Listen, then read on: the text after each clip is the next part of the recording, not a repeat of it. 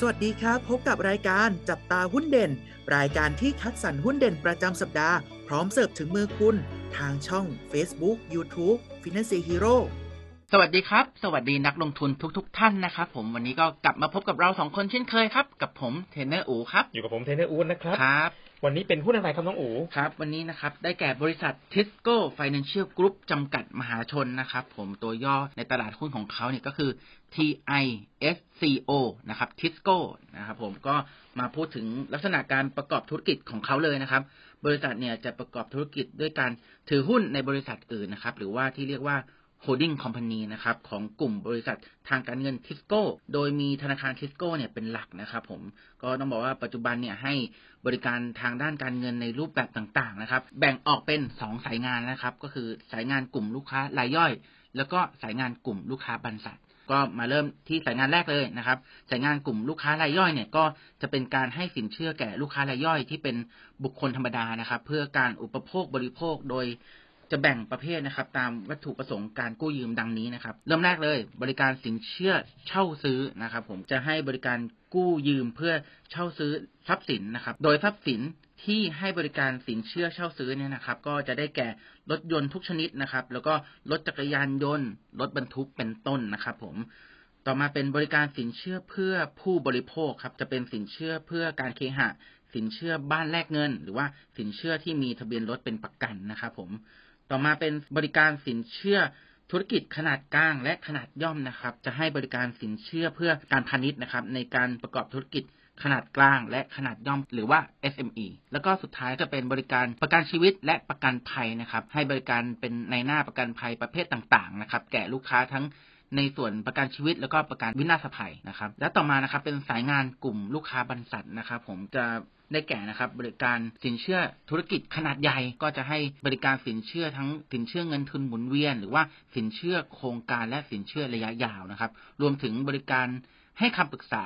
และบริการอื่นๆด้านเงินกู้นะครับเช่นการให้คำปรึกษาด้านโครงสร้างทางการเงินหรือว่าการปรับโครงสร้างหนี้ต่างๆนะครับต่อมาเป็นบริการวานิชธนกิจนะครับก็จะเป็นที่ปรึกษาทางการเงินนะครับเช่น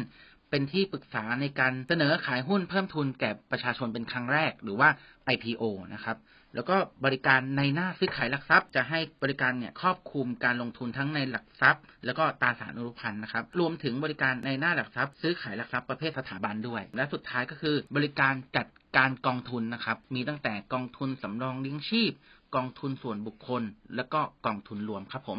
ครับสำหรับตัว ที ไอ เอส ซี โอ นี่นะฮะตัวนี้เนี่ยความน่าสนใจของหุ้นตัวนี้จุดเด่นของเขาเลยคือ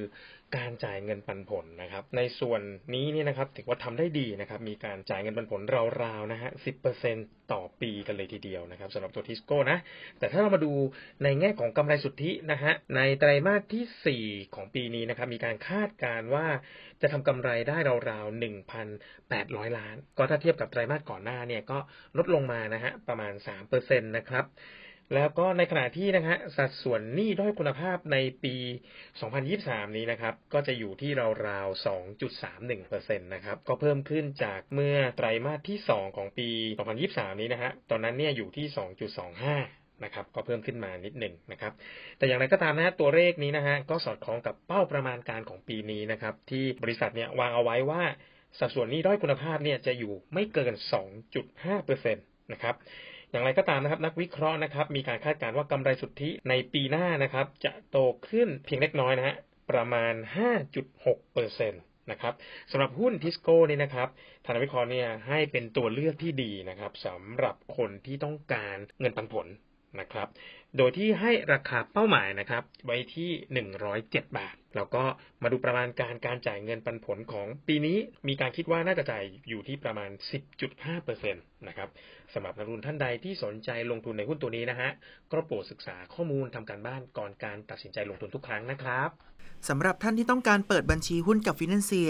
สามารถเปิดบัญชีได้ที่เว็บไซต์ ดับเบิลยู ดับเบิลยู ดับเบิลยู ดอท financierhero ดอท คอม ใช้เวลาเพียงแปดนาทีก็เทรดได้ทันทีครับและถ้าไม่อยากพลาดข่าวสารและความรู้เรื่องหุ้นดีๆแบบนี้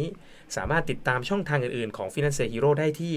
Facebook, YouTube, TikTok และ Twitter นะครับแล้วพบกันใหม่ในสัปดาห์หน้าสวัสดีครับ